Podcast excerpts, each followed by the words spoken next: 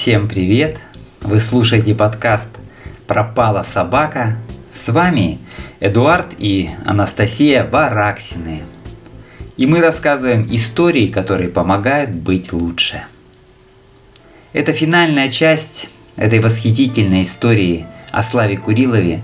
И мы, как и обещали, расскажем в этой части о главных ключах, которые помогают пробудить своего внутреннего героя – чтобы избежать сценария жизни в пустоши или жизни по чужим правилам?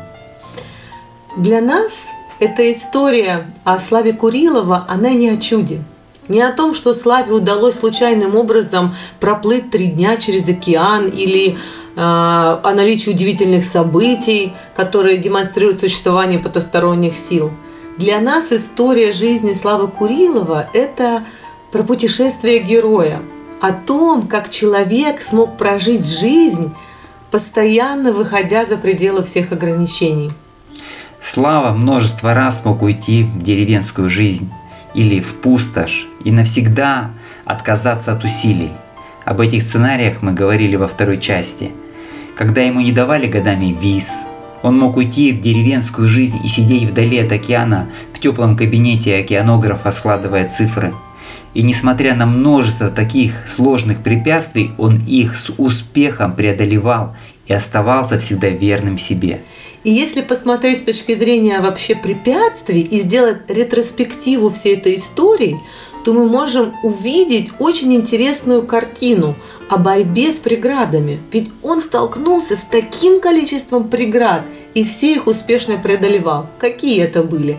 Первый, например, это запрет мамы на плавание, его страхи, как он там себя тренировал, ходил на кладбище, а его неумение плавать, как он убегал на озеро ночью один, будучи ребенком в лагере. Это какая должна быть сила и мужество для того, чтобы это делал. Или, например, э, история, как он выполнял обещание и переплывал Иртыш. Ему было тогда 8 или 9 лет. И все это были его тренировки – самого раннего детства. детства. И все ведь события эти были очень связаны одно с другим и про что-то какое-то вот одно. И если уже начать говорить о ключах, о некоторых, которые открывают э, этот путь к себе, к своей свободе, к жизни своей мечты, то первый ключ – это о том, что герой всегда, всегда сталкивается с препятствиями и их преодолевает. То есть препятствия его не останавливают, не блокируют. А потом его поездка в Ленинград, когда он бросил все и отправился на встречу с судьбой. Он пересекал некий невидимый порог во всех этих ситуациях и в лагере, и на Иртыше. Он распрощался с жизнью и в 8 лет поплыл через опасную судоходную реку. Физически, как у ребенка, шансов переплыть у него просто не было. Да. И можно сказать, что плыло не его детское тело, а смелый вечный дух.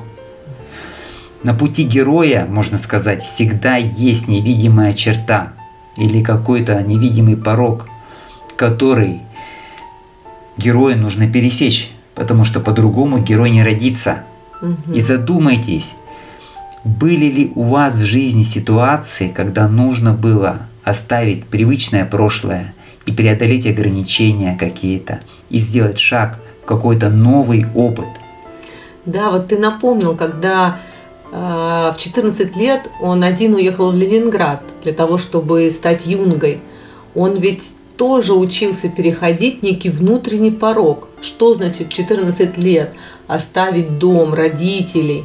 Или, например, когда он пошел в тундру, мы рассказываем в третьей части, он опять пересек порог, распрощавшись с жизнью, в надежде дойти, он отправился пешком по совершенно неведомой земле. Или, например, когда он начал заниматься йогой, в чем был его главный мотив – ведь это тоже было неким пересечением порога, неким отправлением в путешествие э, за встречей с чем-то запредельным и сверхъестественным. Ведь он отчаянно и терпеливо хотел выйти за порог даже собственного тела, как он писал, Да. чтобы пережить бесстрашие и тотальную сво- свободу духа, которая его очень интересовала. Да, и что он достиг в конце, в конце концов своих э, ошеломительных самадхи. А следующий ключ, можно сказать, что это третий ключ, это внутренний зов. Я бы сказал, что сценарий свободной и полной приключений жизни героя и всегда начинается с этого внутреннего зова. Именно зов зовет на э, преодоление этих препятствий и дает силу. Во всех историях, которые мы перечислили, у Славы присутствует мистический вот этот зов моря. Он ради моря начал плавать в 7 лет, а, переплыл Иртыш, э, ходил на эти кладбища, чтобы преодолеть свой страх, уехал в Ленинград. До этого он говорит, что он перечитал все книги о море, пересмотрел там все возможные фильмы, поступил в университет на факультет океанографии. Он долго ждал возможности встретиться со своим наставником Виктором Майером. Но в своем воображении, в светлых мечтах своей души, он всегда видел морскую стихию. Это была священная связь и особенный внутренний зов, который он постоянно чувствовал. И его душа всегда откликалась на море. И именно эта внутренняя связь с мечтой о море давала славе силы, и эта связь позволяла ему с успехом преодолевать даже непреодолимые вообще для абсолютного большинства людей на Земле препятствия. Да, это точно, да. И посмотрите, а, может быть, на свою жизнь или близких людей, а, киньте взглядом прошлое, будущее и задайте себе вопрос, было ли у вас это чувство зова? Чувствовали вы сердцем некое притяжение, куда течет эта энергия, к чему вас постоянно притягивает? Что это то, что э, зовет? Именно этот ключ отличает э, нашу жизнь как путешествие от той деревенской жизни, где надо жить по правилам, как всем, подчиняясь этим правилам. Но многим часто как раз не удается посмотреть на свою жизнь э, в ретроспективе и позитивно как бы заархивировать прошлое, его собрать, э, придать ему какую-то оценку, взять из него э, именно ценные ресурсы, а не обесценивать. И мы в своей практике используем различные инструменты, которые помогают посмотреть исцеляюще на свою жизнь. И благодаря Славе мы сейчас можем сделать обзор его жизни и увидеть этим взглядом то, что может происходить с каждым.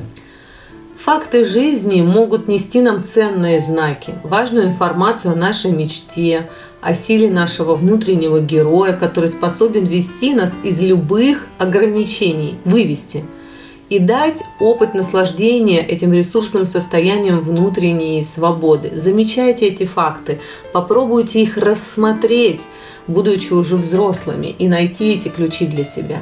Потому что именно тогда жизнь проживается как э, путешествие, а не как какая-то прямая линия, как, не как траектория. И в каждом сценарии у каждого мы видим, если посмотреть под определенным взглядом, что есть проявление этой мощной силы, которую мы называем героем. Например, женщина может как герой сталкиваться с вопросом, как вырастить своих детей. Или когда людям необходимо разрешить какие-то конфликты, и нужна смелость и мудрость внутреннего героя, чтобы их позитивно преодолеть.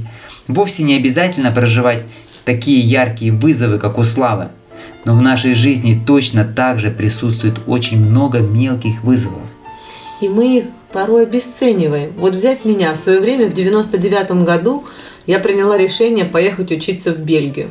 Это было такое трудное время и в стране, и для меня. Было очень сложно купить авиабилеты за границу из Сибири, оформить визу. Было для меня это все очень сложно.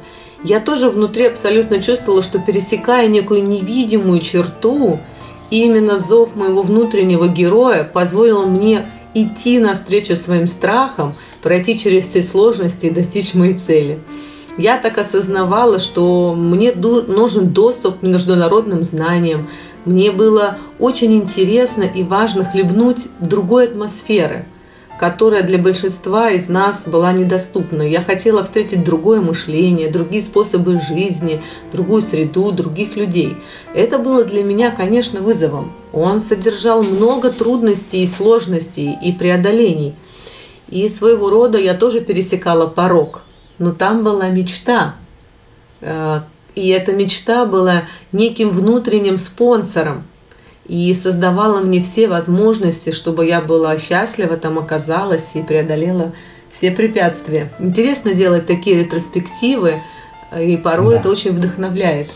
Да, и тогда ты даешь себе некую другую обратную связь и связываешься с каким-то внутренним ресурсным геройским состоянием. Мы все в жизни Слышим этот зов мечты, зов души, но кто-то уходит в пустошь, сворачивая не туда, не решаясь пересечь, пересечь на внутреннюю черту, этот внутренний невидимый порог.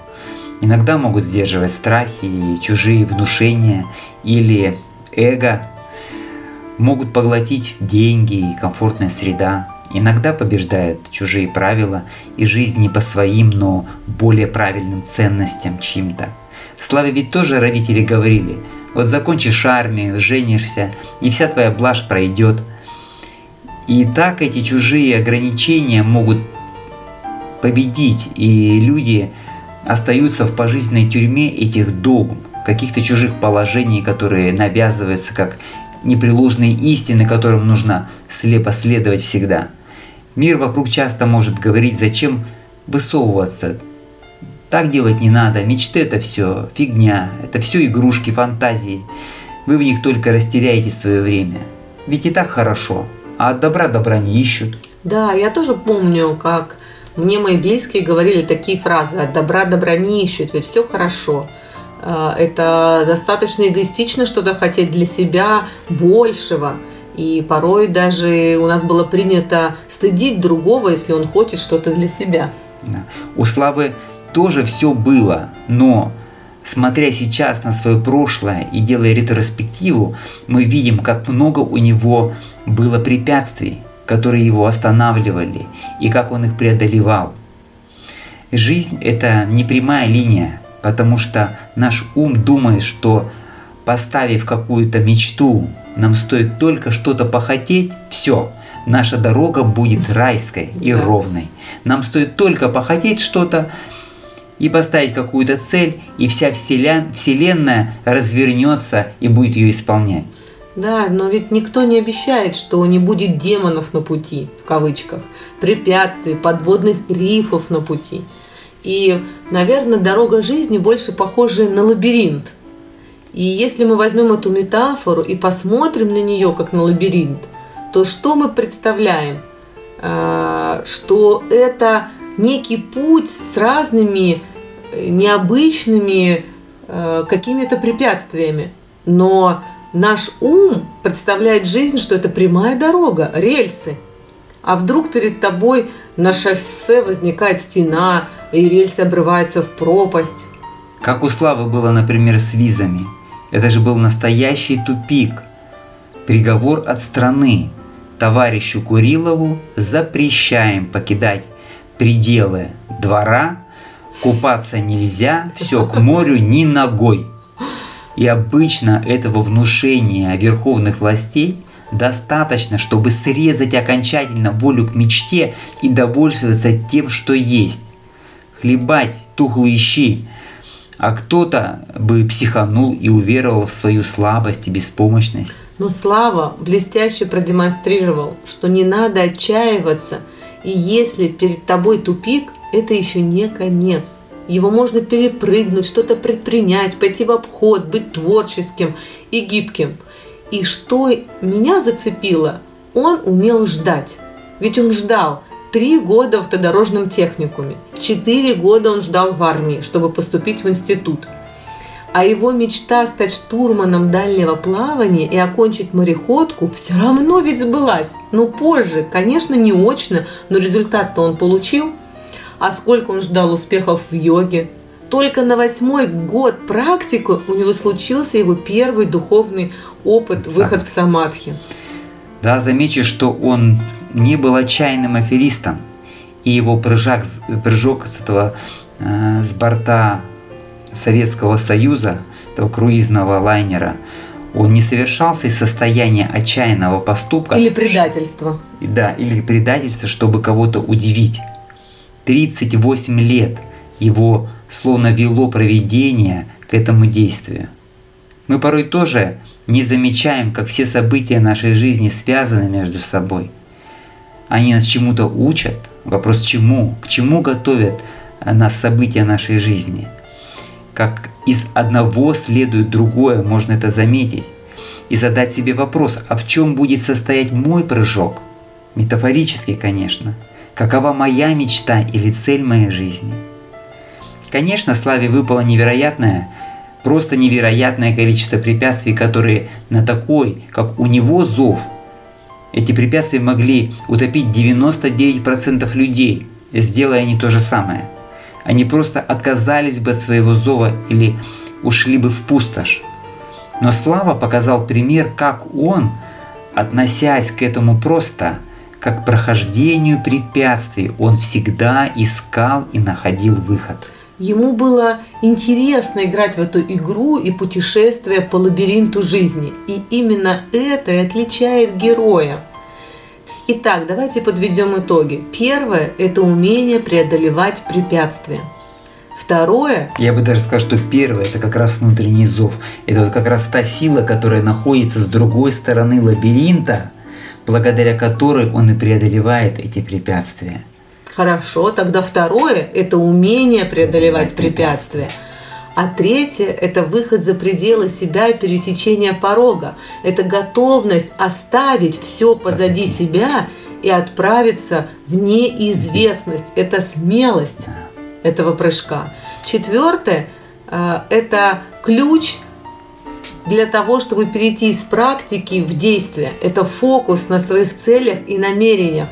То есть никогда не отказываясь от своих целей и намерений, но э, будучи гибким в пути, Слава все искал разные-разные обходные э, моменты. И пятый ключ к путешествию героя, к жизни как путешествию героя, это метафора об отношении к жизни как к приключению, к борьбе с препятствиями, метафора об отношении к жизни как к лабиринту, как к выходу за пределы себя и большому-большому квесту. Да, вот они эти пять ключей, которые мы насчитали. Вы можете увидеть какие-то еще ключики, еще послушая эту историю. Вот, но посмотрите на сам этап в океане. У него была череда просто смертельных препятствий, но преодоление их не было чудом. И эта история не про чудо. То, что он выжил, было, конечно, и чудом, и закономерностью. Он уже к моменту прыжка, например, 10 лет практиковал йогу. Он выходил в самадхи, летал уже в тонких телах, левитировал. У него были активированы духовные качества, и ясновидение, и мощная интуиция, и яснознание. Он был очень жизнерадостным человеком. То есть э, он способен был проявлять такие чувства, как любовь ко всему, и он не уставал. Вот. И помимо ментальной и физической готовности, он ведь имел еще и прямой духовный опыт. Он познал, что в своем божественном духе он вечен и неуязвим. Ясно, что эти три дня ему дались и стали чудом, потому что у него произошло соединение, во-первых, трех видов разума – это когнитивного, сознательного разума. То есть он починил себе ум, развил способность концентрироваться и управлять своими мыслями, мыслить позитивно и верить в себя. Мы постоянно это демонстрировали на фактах в его истории. Также он был соединен со вторым видом разума, соматическим. Он умело чувствовал свое сердце, все тело. Это получилось у него за счет практик йоги. И он не был в тюрьме ума и пяти чувств, и ум его не утопил. И мы много раз приводили истории, как он овладевал своими чувствами, овладевал своими мыслями, брал под контроль свои страхи и свой ум. Он был их хозяином. Он подчинил высшей воле и ум, и инстинкты тела. И это очень важный момент. Но также он был соединен еще с другим, третьим видом своего разума. Первый – это когнитивный сознательный, второй – соматический, а третий – это полевой. Он ведь чувствовал безграничное нематериальное поле и не раз описывал и в интервью, и в своей книге о том, как он чувствовал разум самого океана. У него была какая-то мистическая пространственная связь через расстояние. Совсем он чувствовал, что он является частью этого океана, и именно поэтому ему удалось его преодолеть самую большую филиппинскую впадину. Да. И глубокую. Да. И он это соединение продемонстрировал, что связь этих трех типов нашего разума, всей нашей нервной системы, она может работать как внутренняя суперкоманда, суперинтеллект. И э, эта команда внутренняя, она провела его через все эти препятствия. Поэтому эта история совершенно не о чуде, а абсолютной закономерности, насколько наш дух может быть сильнее вот, нашего тела. Его история многому, конечно, может научить, но даже одно отношение к жизни, как к путешествию героя, к своей мечте, к свободе, как к лабиринту из препятствий – игре, в которой не будет прямых дорог, но цель достижима. Но в этом лабиринте мы живем, испытываем наш дух, открываем свои возможности. И если осознавать, что у нас есть сила духа, которая бесконечна, и настроить с ней связь, то находятся все возможности, и чудеса становятся закономерностями. Так что же это за сила? Что это за связь, которую мы можем выстроить внутри себя? Это связь с истинным собой. Мы все не вечны, и тело нам дано на время, и оно уйдет. Но у нашей материальной оболочки есть основа, и она духовная. В чем эта основа проявляется? Как мы понимаем, а, как мы приближаемся к истинным себе, как мы чувствуем истинного себя? Да. Это тоже непростой вопрос. И здесь тоже есть некоторые ключи, э, которые мы в своем опыте ну, можем как бы озвучить, наверное, да, перечислить, и слава их э, в своей истории, он то есть тоже их проявляет. Первое, во-первых, мы приближаемся к истинным себе, когда мы сильны, а не слабы, когда проявляем доброту, принятие, способность сочувствовать другим и себе в том числе. И, конечно, любовь, когда заботимся друг о друге. Дух проявляет себя в чувстве своего предназначения – верности вот этому самому зову, в связи со своими способностями. Третье – это как мы понимаем, что приближаемся к истинным себе, это когда мы никого не копируем, потому что дух не проживает чью-то чужую жизнь. Он проявляет свою уникальную природу, и когда мы с ней соединены, то это дает нам опыт постоянного счастья. И дух также проявляется в интуиции, в чувстве того, что я знаю, что у меня есть э, важное для меня знание. И, конечно же, это бесконечный источник. Угу. Используя вот факты из жизни Славы Курилова, задайте себе вопрос, чему мы можем научиться, где этот мой дар, что делает меня уникальным и особенным – что я могу по-особенному. Это могут быть простые вещи. Например, моя мама не работает, уже много лет является домохозяйкой и сейчас на пенсии. У нее дом, и она ухаживает за садом, за хозяйством, заботится о семье. Но это ее удивительный дар, и он состоит в том, что она умеет создавать такое пространство уютное, такой ландшафт и обстановку в доме, в которые мы все приходим, отдыхаем и наслаждаемся. И ведь не у каждого этот дар есть. Это очень тонкие вещи, которые мы можем заметить. И задайте себе такой вопрос. Где этот мой дар, что делает меня уникальным и особенным? Да. Что это то, в чем я уникален? И часто природа этого дара, она для нас очень естественна. И, но другие люди очень четко чувствуют, например, если говорить о э, твоей маме, что угу. действительно, когда попадаешь э, к ней в дом, то это очень чувствуется, и особая атмосфера, то, как она настраивает там пространство, как она создает красоту э, сада. То есть, конечно же, это, этот талант, он очень виден для других людей. Но иногда наш ум все обесценивает, что в нашей жизни мы не герои и у нас нет никакого подвига. Просто ум, обращенный вовне, который копирует других, внушаемый, Э, не обладающий чувствами, эгоический, критикующий себя ум не может увидеть то, что является нашим даром, нашими уникальными способностями, ценностями, даром души. Задайте также себе вопрос, а в чем мой зов? К чему меня тянет? Где мой интерес? Куда течет моя энергия?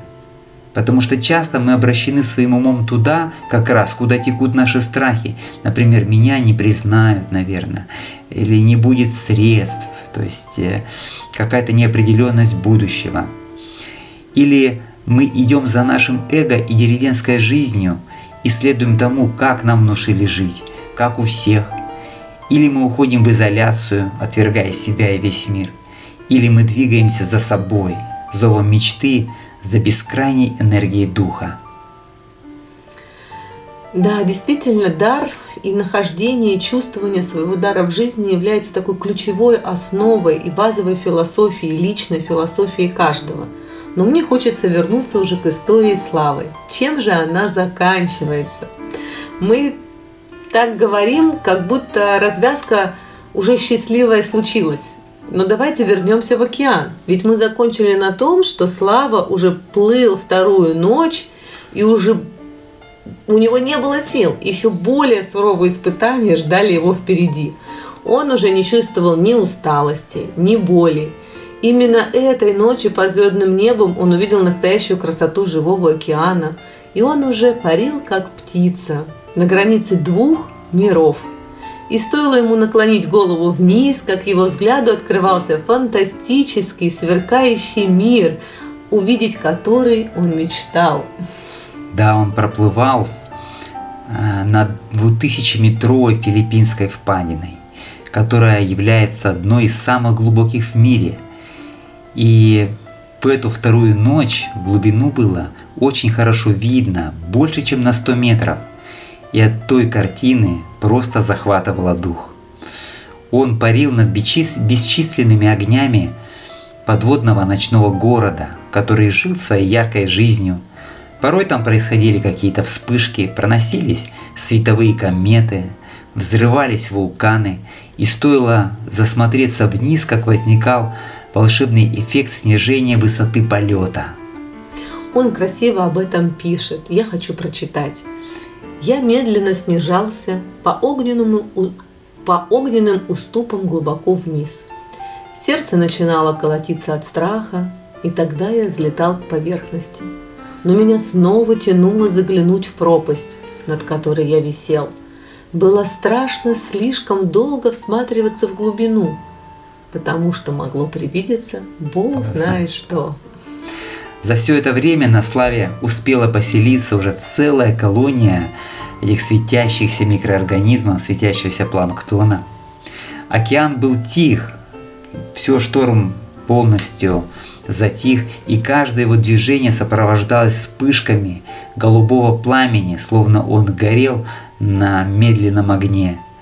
А за ластами тянулся световой шлейф, похожий на бальное платье – и свет угасал только когда Слава полностью останавливался и прекращал плыть. Разумеется, ночью он был очень хорошо виден из глубины и мог стать легкой добычей глубоководных хищников. Эти мысли, конечно, сразу наводили ужас. Но нужно было плыть, нельзя было останавливаться. И он не мог позволить себе обращать на это внимание – Он старался сохранять все время спокойствие и держать под контролем свои мысли. Он говорил себе, пусть акулы думают, что это также и мой дом. Да, глубокое ритмичное дыхание рассеивало страхи, и он проплыл несколько часов и уже заметно приблизился к острову настолько, что даже решил, что доберется до рассвета, но в крайнем случае утром.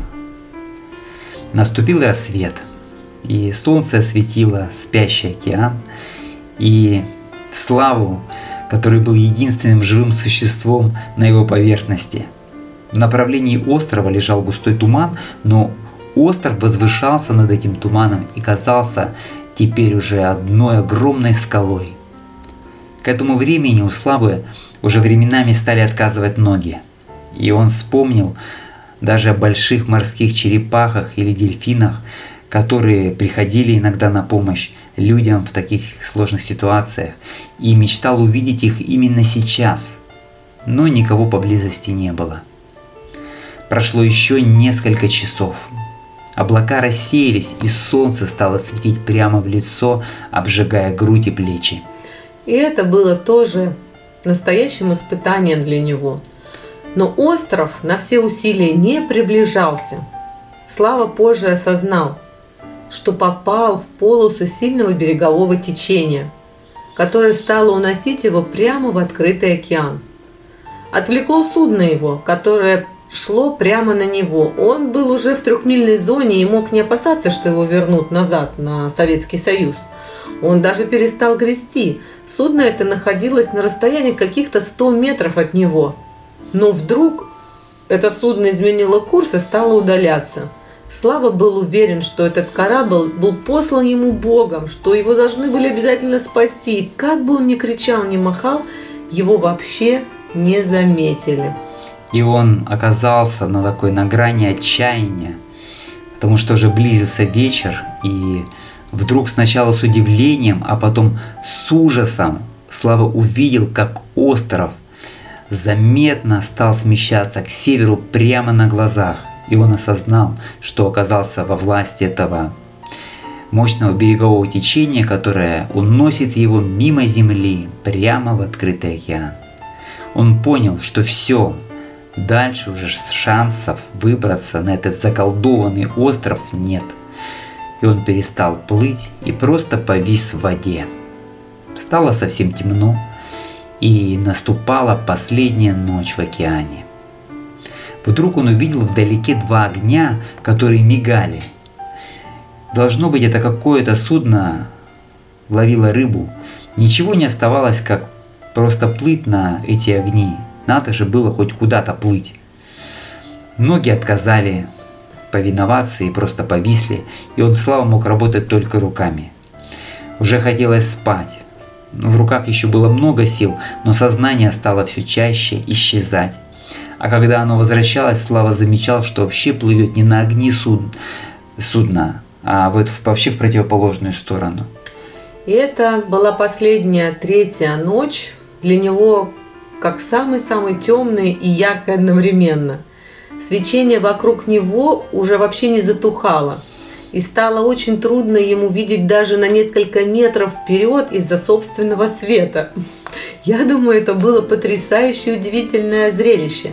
Это как ночью, когда сидишь у яркого костра и пытаешься рассмотреть что-то впереди.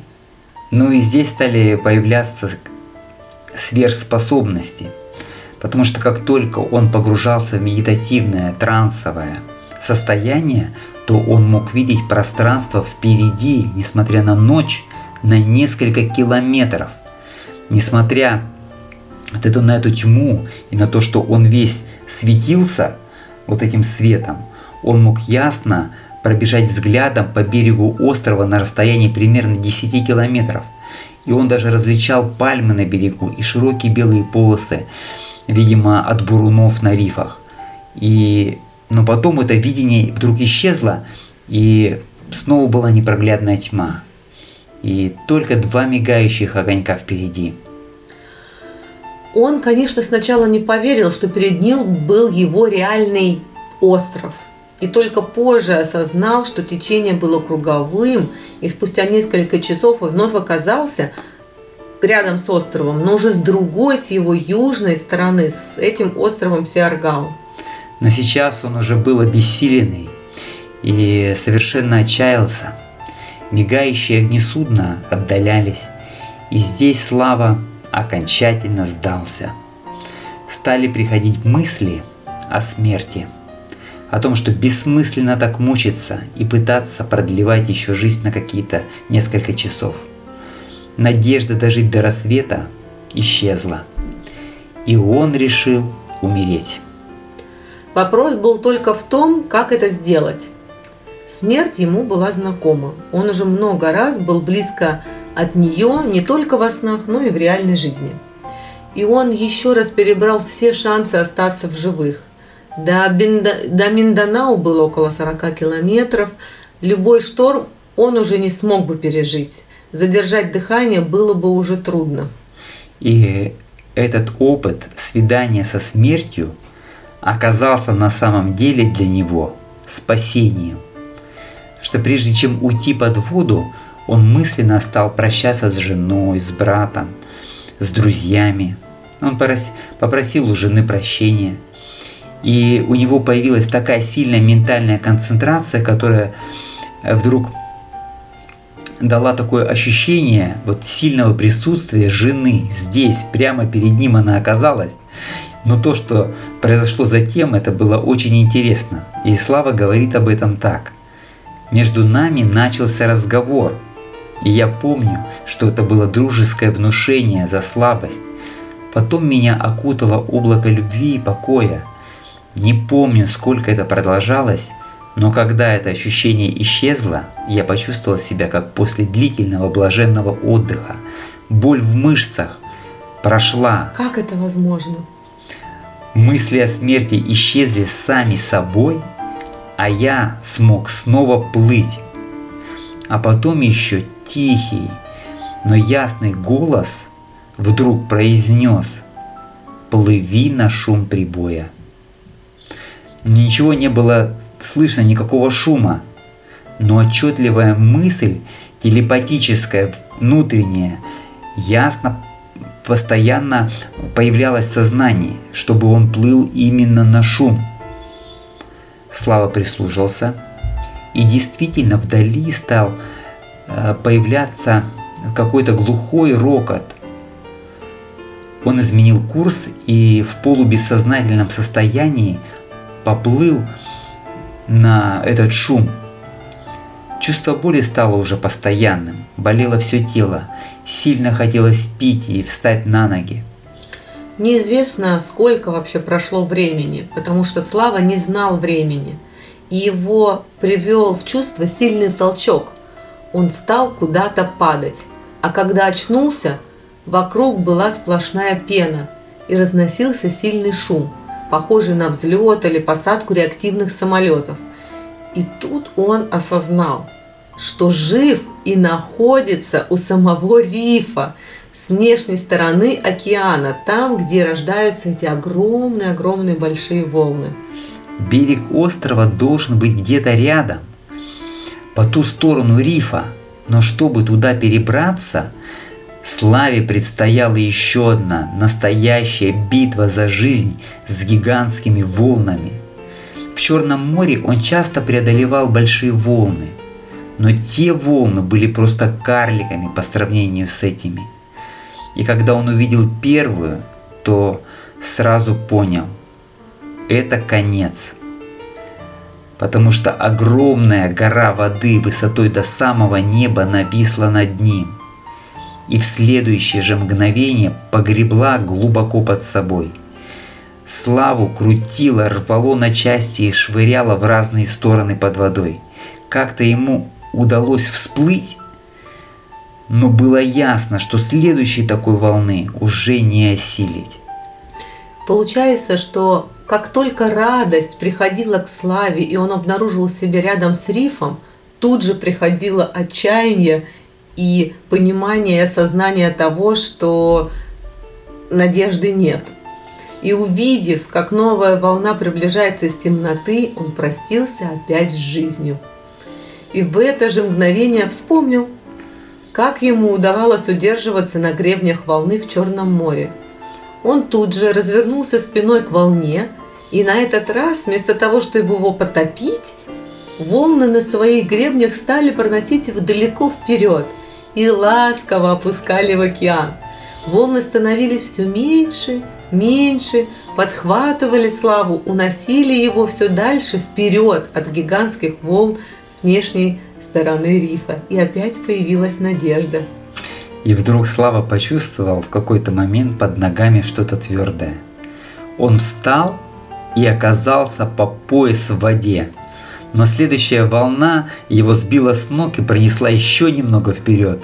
И когда он вновь встал, то было уже по колено – Слава осознал, что он стоял на рифе. Стало уже непривычно тихо, глухой рокот океана был где-то за спиной позади, а впереди была спокойная бухта.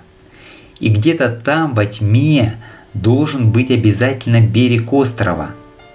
Риф был стеной, которая отделяла спокойную лагуну и берег острова от бушующего океана. Здесь в лагуне ему плыть было гораздо легче, хотя по-прежнему из-за свечения ничего не было видно. И Слава принял решение плыть так, чтобы шум рифа теперь был бы всегда позади. И со стороны это было, конечно, настоящее зрелище, потому что каждое его движение в этой тихой лагуне сопровождалось вспышками синего пламени, и он светился как неугасимый пылающий костер. Его свет был настолько яркий, что не позволял видеть пространство впереди. А вокруг была тишина, на фоне которой был слышен каждый всплеск. А внизу под водой все дно светилось всевозможными оттенками. Это были живые коралловые рифы. Увидеть их хоть одним глазком была славина давняя-давняя мечта – и вот они открылись перед ним во всей своей красоте среди теплой тропической ночи. Прошло уже несколько часов после того, как он оставил риф. В очередной раз он попытался нащупать ногой дно и вдруг, не веря себе, ощутил под ногой твердую опору. И Слава поймал себя на мысли – лишь бы именно сейчас меня не съели акулы, а то будет очень обидно. Он знал, что в лагунах их может быть очень много. Ему пришла потом тоже ответная, другая странная мысль, что акулы могут просто его бояться, потому что он выглядел очень непонятным, светящимся чудовищем. Ведь многие глубоководные обитатели моря имеют собственное свечение и явно нет хорошей жизни. Но все страхи миновали, и скоро, пошатываясь, Слава наконец-то вышел на коралловый песок острова, к подножью высоких пальм. Все его тело сверкало и сияло, словно бальное платье в блестках. Океан был позади, а вместе с ним и все Славина прошлое. На этом наша история заканчивается – так получилось, что совсем рядом находилась рыбацкая деревушка с экзотическим названием «Генерал Луна». И славу светящего и танцующего от счастья в сумерках рассвета встретила семья рыбаков, которая шла на рыбалку. Им пришлось испытать немалый шок, когда в районе деревенского кладбища они увидели пляшущее от радости, сверкающее синим цветом существо. Они его поначалу приняли за духа, но потом все стало на свои места. И новость о славе разнеслась мгновенно. Он стал настоящим национальным героем, ведь еще ни один человек в истории этого острова не приплывал сюда из океана со стороны э, рифа. Шесть месяцев он ждал разрешения на выезд в Канаду и находился под стражей в местной тюрьме, Но все сложилось благополучно, и он уехал к своей сестре, которая жила в Канаду, и позже работал на океанографических судах э, канадских и американских, и в различных экспедициях в самые экзотические места планеты. Он стал человеком-легендом, а который хотели снять даже большое мировое кино. Но у Вселенной были на этот счет свои планы, и кино до сих пор не снято. Слава переехал в Израиль и последние годы прожил, наслаждаясь морем, верный своему сердцу в окружении единомышленников. По странному стечению обстоятельств его жизнь оборвалась также в море, в которое он ушел, чтобы спасти жизнь своего товарища. Мы надеемся, что эти истории смогли преобразить вашу жизнь. И с вами были Эдуард и Анастасия Вараксина. Вы слушали подкаст «Пропала собака», а мы рассказываем истории, которые помогают нам быть лучше. Оставайтесь с нами.